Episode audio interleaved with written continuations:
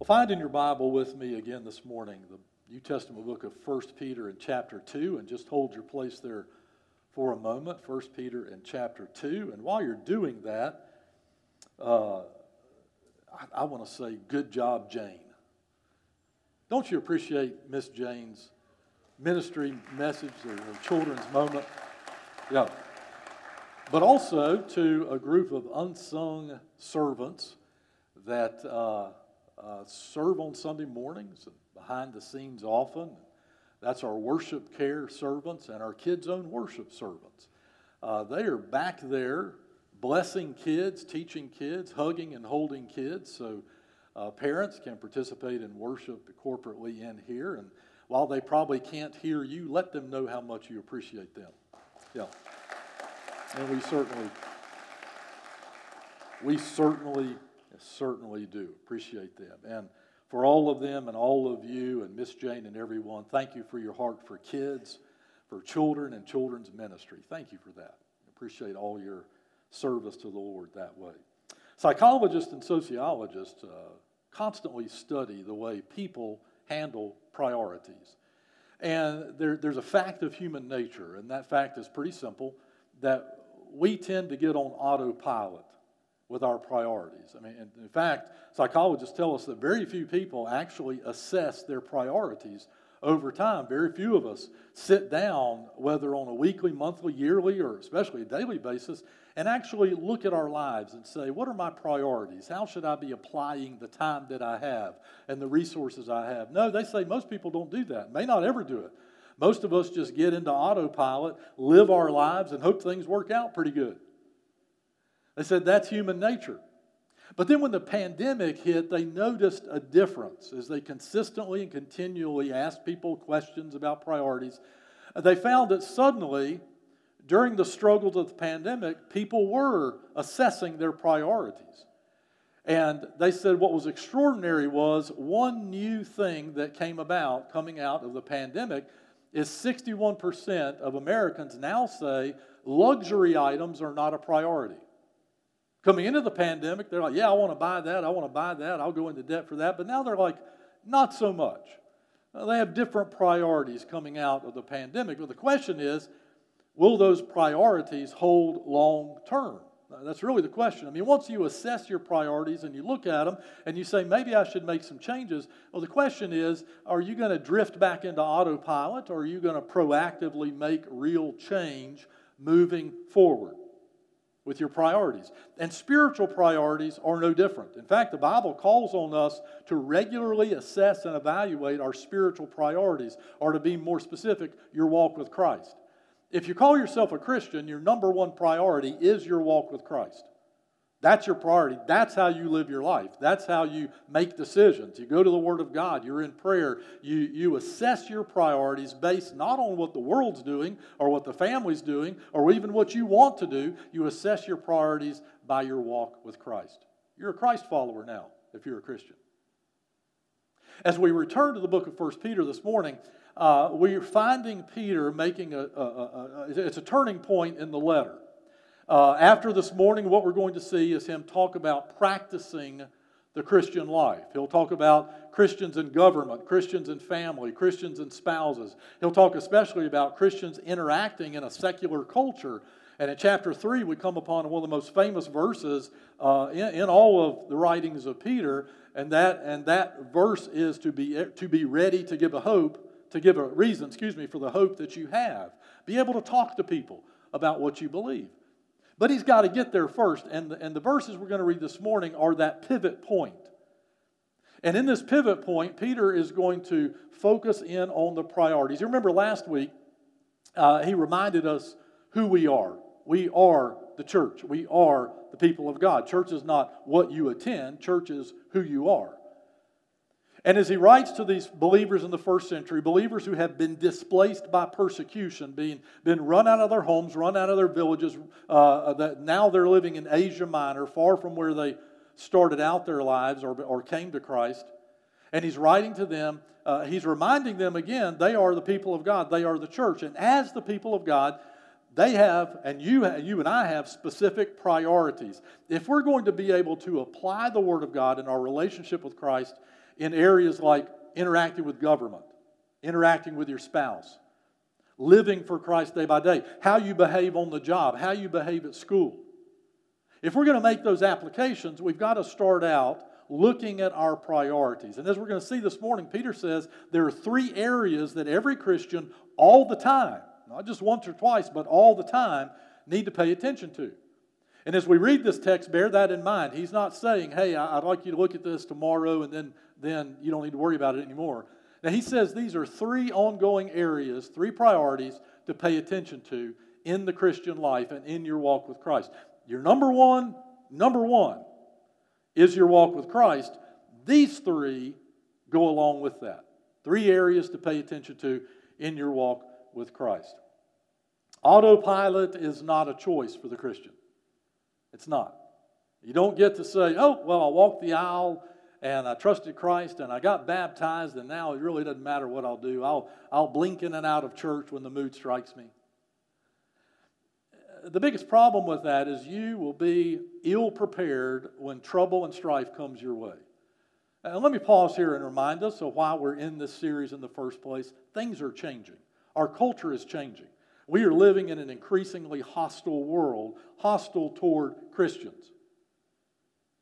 It's not like tomorrow you're going to wake up and it's suddenly going to get better. The Bible teaches it's progressive and it will get worse, and the pressure on you and I to cave to the culture will get worse and worse as time goes on. But the question is if we're, if we're ready to live in that environment, we're living in it now, or maybe it's just day by day. Maybe you've been in it a while at work or at school or in your friendships. There's pressure against you as a Christian. How you respond to that starts with who you are and whether or not you apply these priorities consistently and regularly to your walk with Christ as a Christian. Look at this with me. 1 Peter chapter 2, just going to read a couple of verses. Verse 11.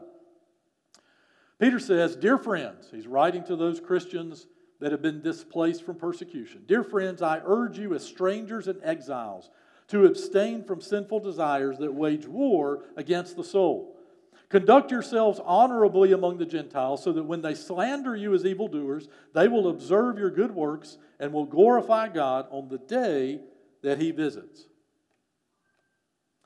This is his pivot point. After this, he's going to, we'll see in the weeks ahead, he's going to start talking about how you live in the world and apply the Word of God and apply your walk with Christ. But he says, right now, before we go any further, I need to talk about your priorities. He refers to these displaced believers as dear friends. Uh, the phrase is literally, my beloved. He speaks from the heart of a pastor. Even though I may not have met you, even though we're far away from one another, we have in common this walk with Christ. You are my siblings in Christ. And I want to help you in your walk with Christ, not because it's my duty, but because I love you. You're my beloved in Christ. But then he says, Make no mistake, it's because I love you that I've got to be pointed here. I've got to be specific. I urge you. The term means exhort you, it's a, it's a level of sharpness above encouraging someone.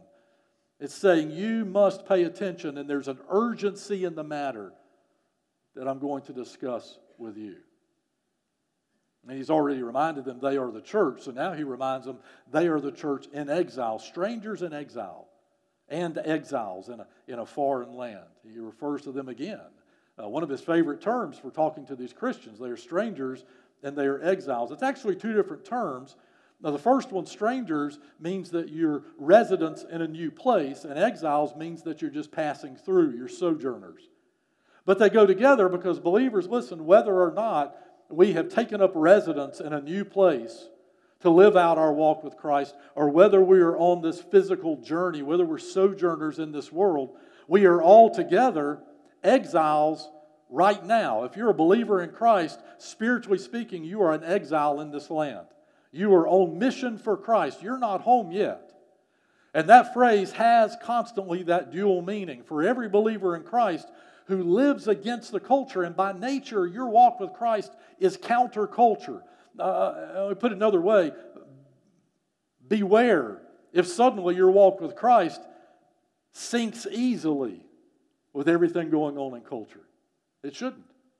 If you're faithful to Christ in your walk with Christ, your walk with Christ is by its very nature counterculture. And the farther the culture gets from Christ, the more that will be obvious to you and to everyone else. We are strangers in this land. It's not what it used to be. and more and more so, it won't be what it used to be. But even without that, even if this nation, if this country, if this world, we're always sympathetic to Christians and what we believe, this is still not our home. If you're a believer in Christ, a follower of Christ, you are not home yet. You're on mission for the King, for the great I am, in the duration of the time that you have here. So Peter says, let's pause here just a minute and let's take a hard look at these priorities. Let's make sure you are ready to live for Christ in this world. So, first, he says, pay attention to your personal battle. Your personal battle. Pay attention to your personal battle. Peter, Peter says, I urge you, as strangers and exiles, listen to this, to abstain from sinful desires that wage war against the soul. First, he says, uh, pay attention to what you, you don't do. Well, let's look at that first. This is what you don't do. This is what you avoid. The word translated abstain means to stay distant from or avoid altogether. And, and what he says is to abstain from, to stay distant from those sinful desires in your life. Notice he takes for granted, believer, that just because you're a Christian doesn't mean you, have, you don't have temptation in your life. You do. I do. We have temptation in our lives. We're still living in the flesh in a fallen world. And so uh, the flesh, with Satan's encouragement, brings along those desires that are inherently sinful. It's not what God wants you to do. Another way to translate that is the sinful flesh. The flesh itself is, is the embodiment of your sinful nature, but it's still your nature that matters. It's those desires that matter. And Peter says, you need to understand this is a war. He uses military language, and one of the words he uses gives us our English words strategy. It's a military objective for sin to take you down. Sin wants to get into your life and build a beachhead there to wear you down so your walk with Christ will be useless in this world. And when you don't pay attention to that, when you say, well, you know, it won't matter if I do this, I'll just do this once. It won't matter if I do that. I'll just do that once. You know, sin by nature creeps, doesn't it? By nature, it creeps. Uh, think about this a minute. If you, if you were at war and the enemy is clear and there's a line of demarcation, and one soldier from the enemy line comes up to the line of demarcation and says, Hey, you mind if I come in? It's just me. It'll be all right. I, the other guys, they're, they're going to stay back. I'm just going to come over. Get to know me. If you get to know me, you might actually like my brother. The other guys in my platoon, you might actually like my sergeant. They'll come over tomorrow. We'll have a barbecue. Peter says you need to think of sin that way. Not just sin itself, but sinful desires. The very idea that, that creeps into your head that I'd, I'd like to do that. And you know it's against the Word of God. It's what you see on the internet, what you watch on television, it's who you talk to, it's what you incorporate into your life, into your body, into your mind. It's that desire that you know is sinful. He says, stay away from it. Stay back, keep distant, avoid it at all cost. Not only is this about what not to do, to, to fight that battle, that personal battle, Notice it's, it's an interior battle. Uh, uh, uh, the sinful desire wages war against your soul. In this, in this phrase, the term translated soul doesn't mean just your personal self, which in a lot of the Bible is referring to yourself your personal self. Here, the word translated soul refers to your whole person, the way God created you, because God created you body, soul, and spirit. He created you a person. So, what Peter's saying is if, if you don't abstain from those sinful desires, if you don't keep them out, avoid them as they war against you, it will bring your whole person down. The target of sin is you. And it starts with destroying your walk with Christ by attacking your righteousness and your sinful self. And, and right now, I'll pause a minute because I know God speaks to us. In a situation like this, here's how God works. And let's admit, we'd rather He didn't work this way. He's talking to us. Some of you in this room, some of you at home, He's talking to you. He's letting you know what sinful desires you have caved to. Well, you're not abstaining. You know you should. But you'll also notice by nature, the command means we have a choice. Yeah. You and I, we have a choice what we do with those sinful desires. So Peter says, build that beachhead. Work against it because if you don't, if sinful desires, you let them in, they take you down, it will ruin your walk with Christ. Pay attention to that first. Uh, a man named Jeffrey Kriv, from 2015 to 2022, Mr. Kriv received the most speeding tickets in the history of Chicago. 51 speeding tickets from 2015 to 2022. Every single time he went to court for the speeding ticket, and every single time he told the judge what had happened so, so he could get off. What's interesting is 44 out of the 51 times he gave almost the exact same excuse, and it always started this way Me and my girlfriend broke up, and she took my car. Or me and my girlfriend broke up and she stole my car. Or me and my girlfriend broke up and I had to chase after her. And, and you kind of think he'd get a different girlfriend, but you know. 44 times he blamed it on the circumstances and his girlfriend breaking up with him. Well, judges get tuned in now and then. So Mr. Cribb has federal charges against him of fraud and perjury and several other charges for lying to the court. Oh, and I probably should mention what Jeffrey Cribb does for a living. He's a Chicago police officer. On the outside, he had sworn to conduct himself in public according to the law. He had sworn on the outside, he had committed himself to taking care of the people of Chicago, to protect, to serve in Chicago. On the inside, he was corrupt, he was a liar, and he was consistently giving in to that temptation. See, on the outside, the Christian may look good. Nobody else may know what's going on in your life, but listen, you do and God does. And if He's speaking to you right now, you know it. And if He's saying the first priority you've got to deal with is that you are not avoiding that temptation, that sinful desire. So Peter says the first priority is consistently and regularly assess your spiritual life are you letting spiritual uh, sin into your life? Are You're letting sinful desires into your life? If not, deal with that with God. The good news is God is a forgiving God. First John, the Apostle John tells us he is righteous, good, and righteous to forgive us. He's faithful if you'll confess your sin to him. The second priority, then, uh, Peter says, is uh, to pay attention to your public life.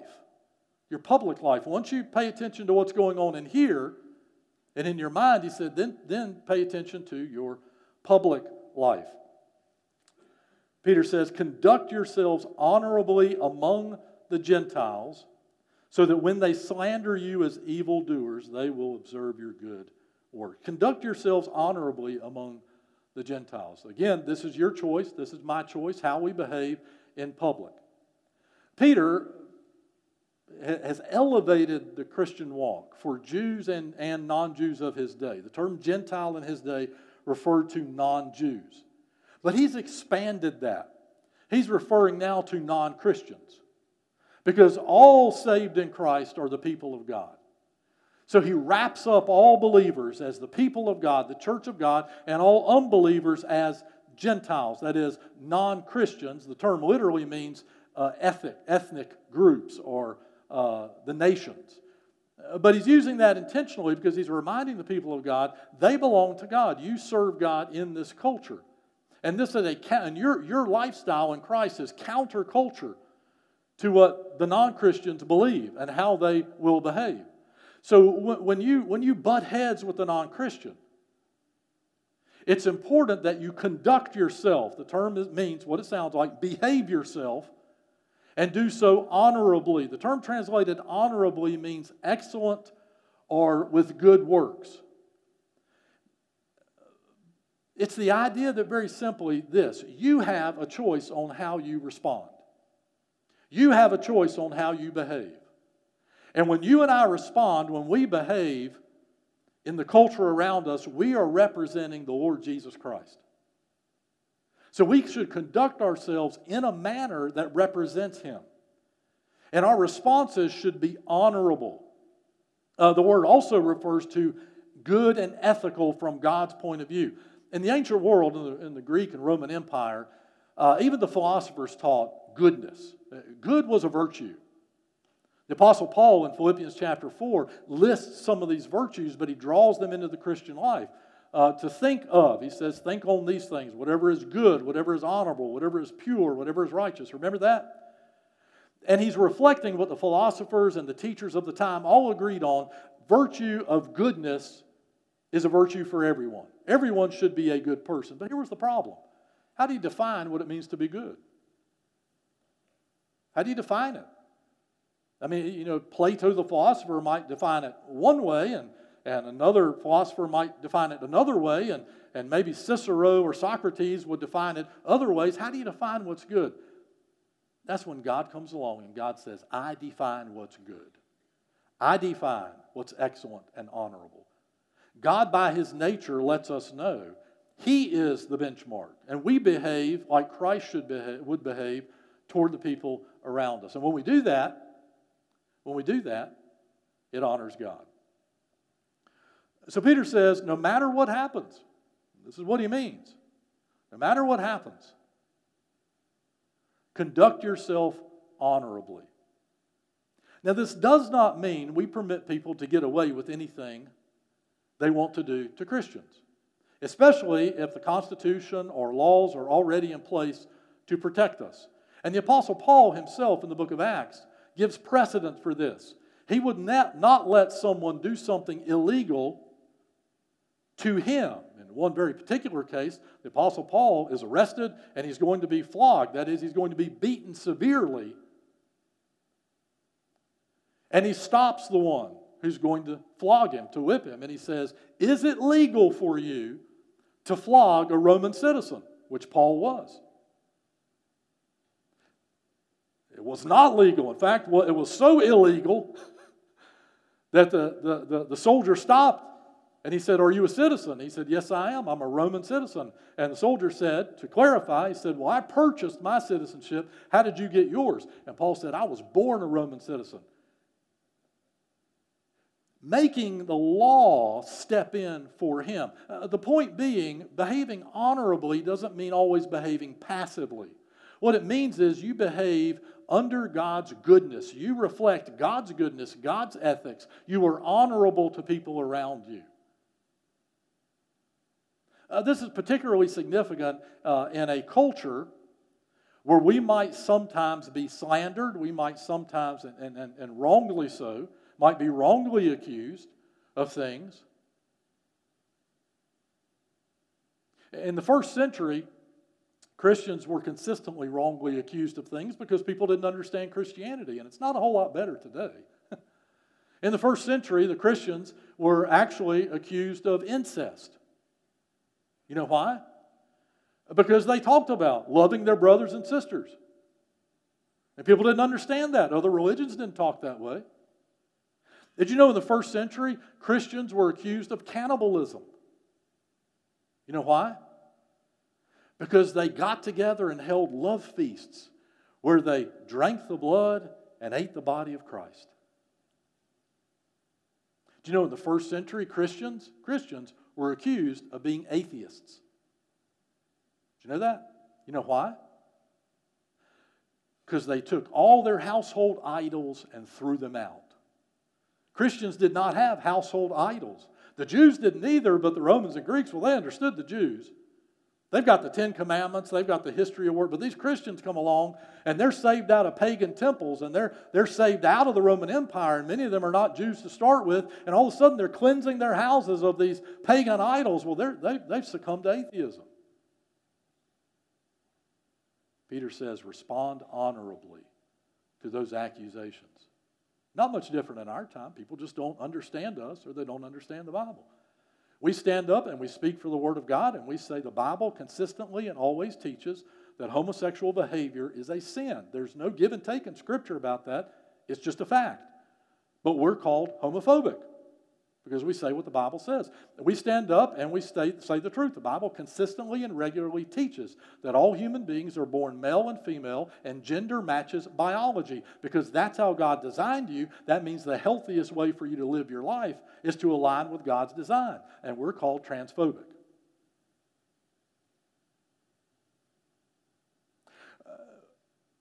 We are maligned because we stand up and say, as the Bible does consistently throughout the Bible, we are taught that the only way to know God and have a relationship with Him is to start in your relationship with Jesus Christ. It's the only way.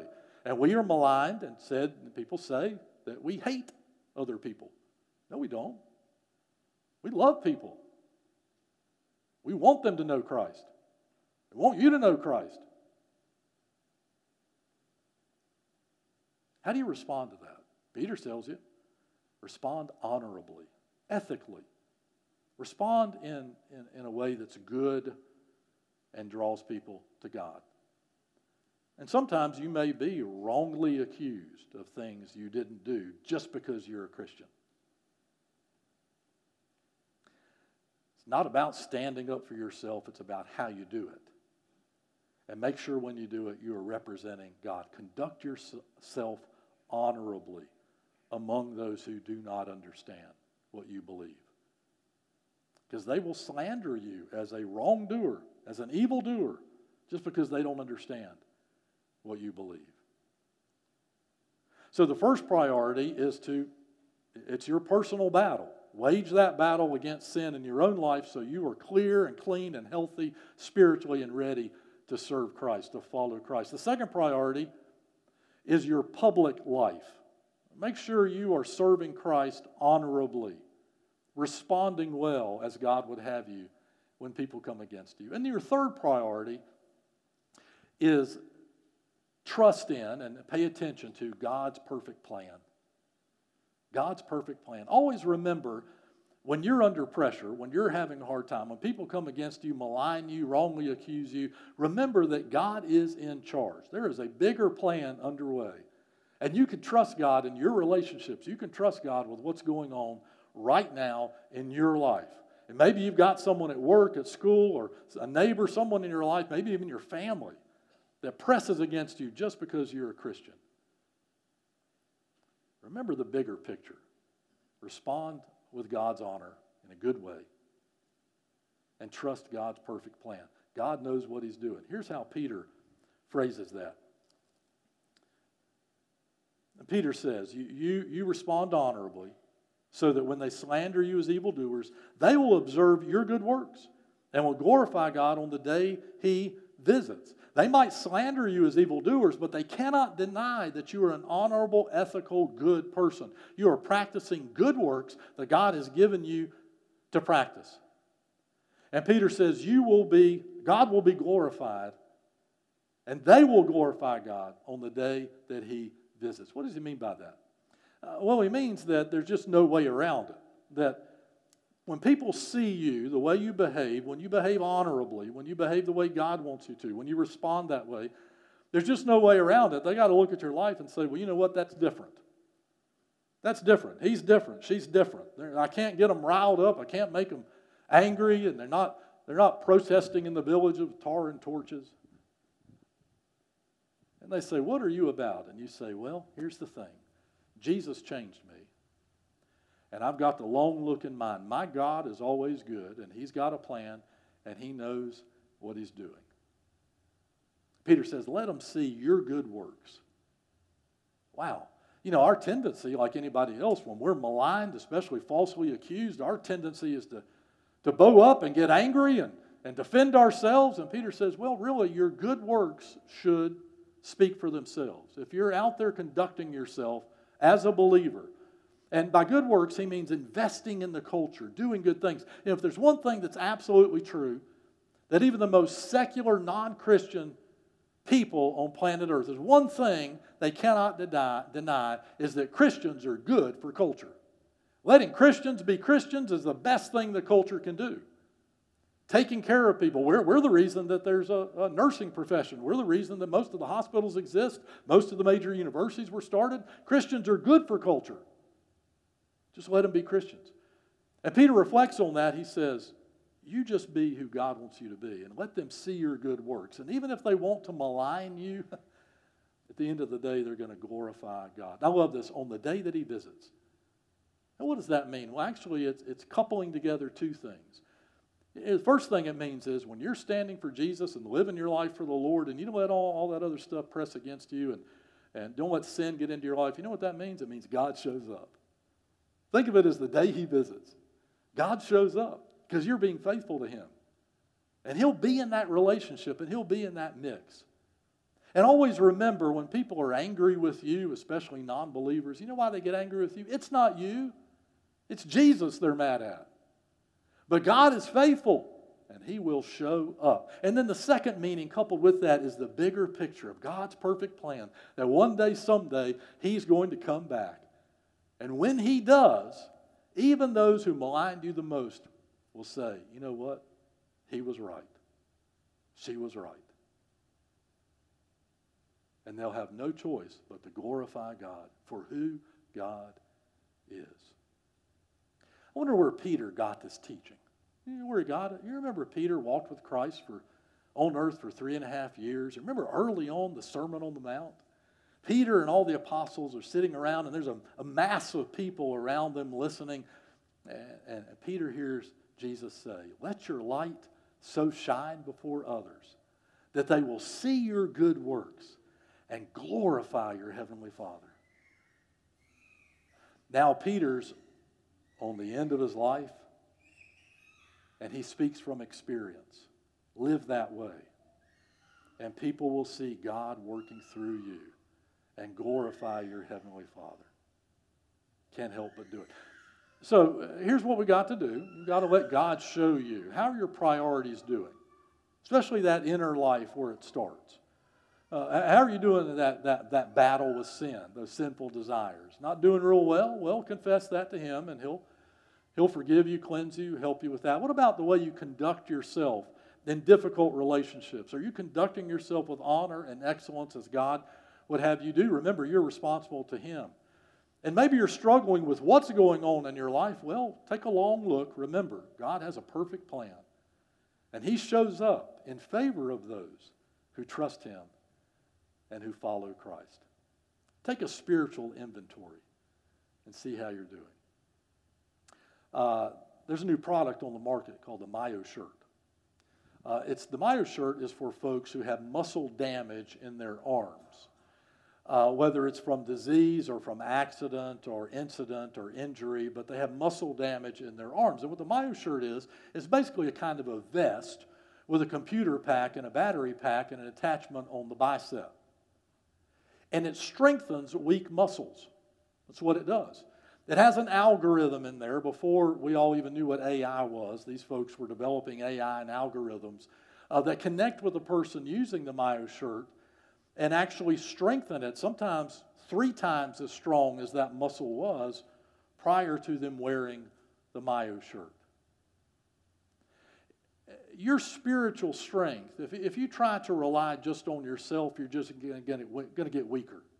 That's just how it works. If you try to you try to stand on your own, you try to live on your own, you try to fight sin on your own, it doesn't work that way. That's why God has given you the Word of God, given you a relationship with Him. That's why God has called you out and said, Make these decisions. Because He said, I will show up, I will strengthen you, I will be with you. Remember, we heard it at the beginning of the service. Who is God? He's your refuge, He's your strength, He's your ever present help in times of trouble. And He's very personal. And He loves you, He knows what you're going through, but you can't do it on your own, can you? You need Him, don't you? I'm going to pray for us in just a moment, and then I want to invite you to respond. If you've never trusted Christ as your Savior or in this room, you're at home, I'm going to pray a prayer of faith out loud that I would encourage you to pray in your heart to the Lord this morning to trust Christ as your Lord and Savior, to follow Christ if you've never done, made that step of faith before.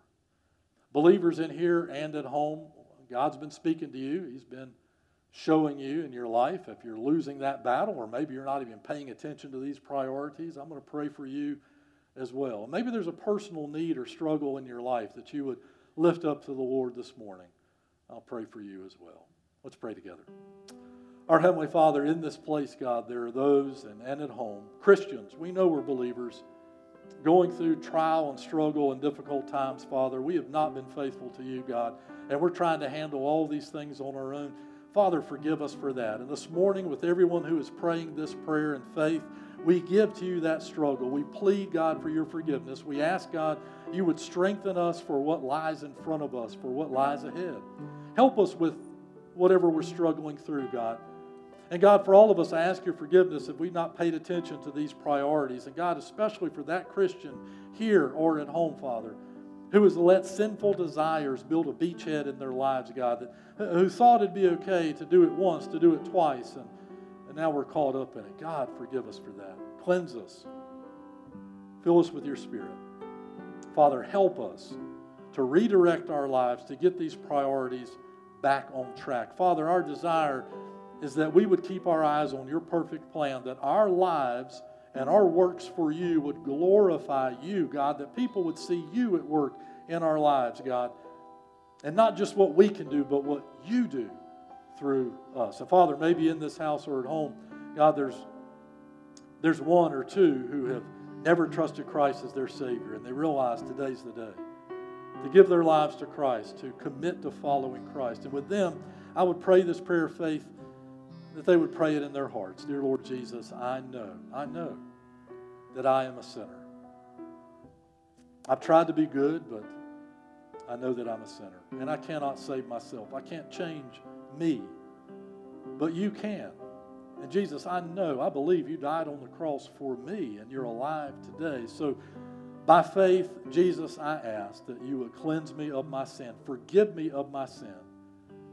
And from this point forward, I commit to follow Christ. I repent of that sin, and I commit to follow Christ today. For all of us, God, I pray today would be a turning point, very much like the turning point in Peter's letter. Today would be a turning point for us when we get our priorities straight. So we are ready to follow Christ. And it's in Jesus' precious name we pray.